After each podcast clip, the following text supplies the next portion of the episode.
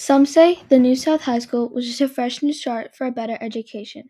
In reality, this is just a cover up story for the terrible truth. Hi, my name is Julia Andrade, and this is the real story of the old South High School.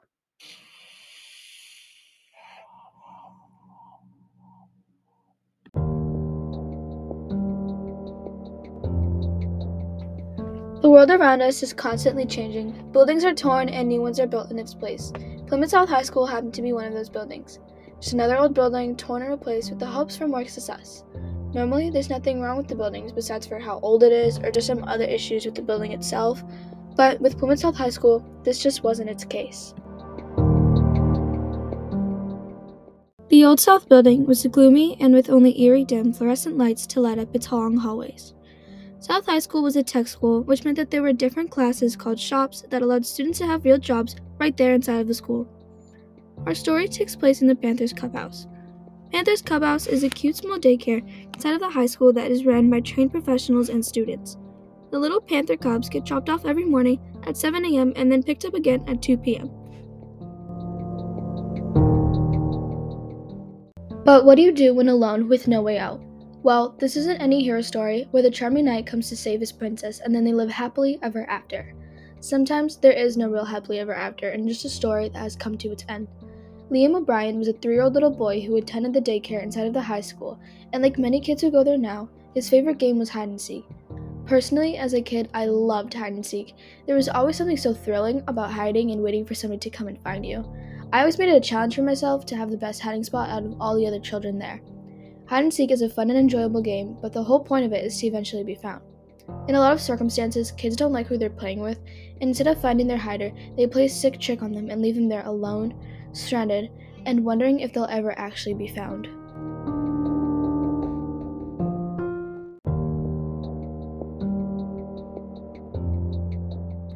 Kids are bright, young, and happy, and in the joy of people's lives. As we get older, we wish we were kids again. We don't normally think of a child as sad or depressed, only vibrant and full of life. It's hard to think of somebody with so little responsibility and obligation as to being sad and not wanting to live anymore. Depression is a serious illness that affects people of all ages, and this illness is a killer. One cold Friday, December morning, Liam was dropped off at the doorsteps of his daycare like he is every other day. On this day, he played his favorite game with the kids he considered his friends. Liam was a quiet kid who never really spoke much. Some say his favorite game was hide and seek because it meant he could stay hidden and to himself.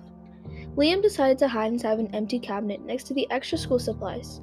He was so small that he nuzzled right in. None of the kids liked Liam. They all thought he was strange, too quiet, but also weird. He often came to school with a runny nose and puffy red eyes. Some say his mother was an alcoholic, while others say he's a problem child who needed to learn his place. Before Liam hid, he noticed the cabinets couldn't be opened from the inside, but despite knowing this, he hid. He felt calm and still as a single tear fell down his cheek one last time. He accepted this calmness as his brain was swallowed by the quiet and darkness, ignoring all of his pain. Six hours later, Liam was found pale, unconscious. His face was peaceful as if he had just gotten the best sleep of his life.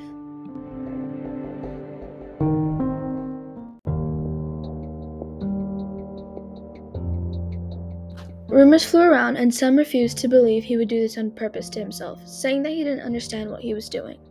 Others believed that he was possessed by a demon. Later that week, three other teenagers who attended that school were also found dead. Freshmen found hung inside of his closet, the other two were seniors who both took one too many pills. Just like Liam, they were also quiet kids. People made fun of them, calling them names and making fun of them for being so down, as if they had no reason to. Adults told them they should be ashamed because they weren't paying bills or working jobs to make sure they had three meals that day. No one understood how a person could be so kept to themselves and with so little motivation. They were called lazy. Eventually, they couldn't take it anymore and had each killed themselves on their own occasions.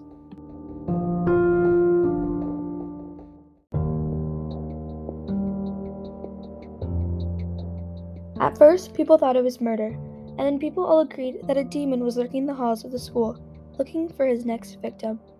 A monster so cruel he couldn't do the killing himself, and instead has his victims do it themselves. It was told that once he had found his prey, he would flood them with a great sadness. The school started to receive bad reputation. Others were too afraid to show their own sadness in fear of being taken away. Every kid who showed even the slightest hint of sadness was expelled almost immediately, an attempt to save the school's reputation. The sadness was never treated, but instead avoided, bottled up, until the next victims couldn't take it any longer. It was later found that the students weren't the only ones with sadness so deep that they could barely roll out of bed. This demon, or depression, was getting so out of hand that students were dropping out of school, and eventually the school had no choice but to shut down. A new school was built not far from the old one, in hopes that the demons wouldn't follow them. Sadly, new building didn't help solve its issue. Rumors were told that Liam's demons were still wandering around to this day, lurking for his next victim.